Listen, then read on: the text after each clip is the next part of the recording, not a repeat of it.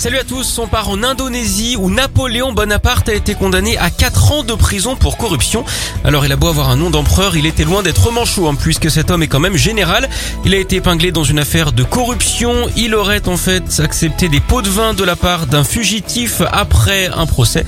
Alors il a bien essayé de se défendre bec et ongle. Bonaparte a tartiné mais ça n'a pas suffi.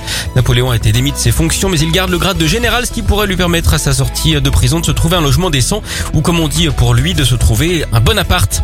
Elle enfile à Hong Kong avec cette étrange condamnation. Trois hommes ont écopé de trois ans de prison pour un vol à main armée il y a un an. Ils avaient braqué un chauffeur-livreur avec des couteaux avant de repartir avec 600 rouleaux de papier toilette.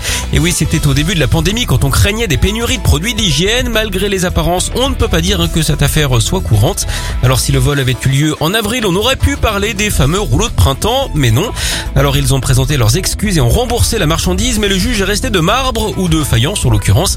D'ailleurs, savez-vous quel est le meilleur de Star Wars à regarder au petit coin Le côté obscur de la fosse.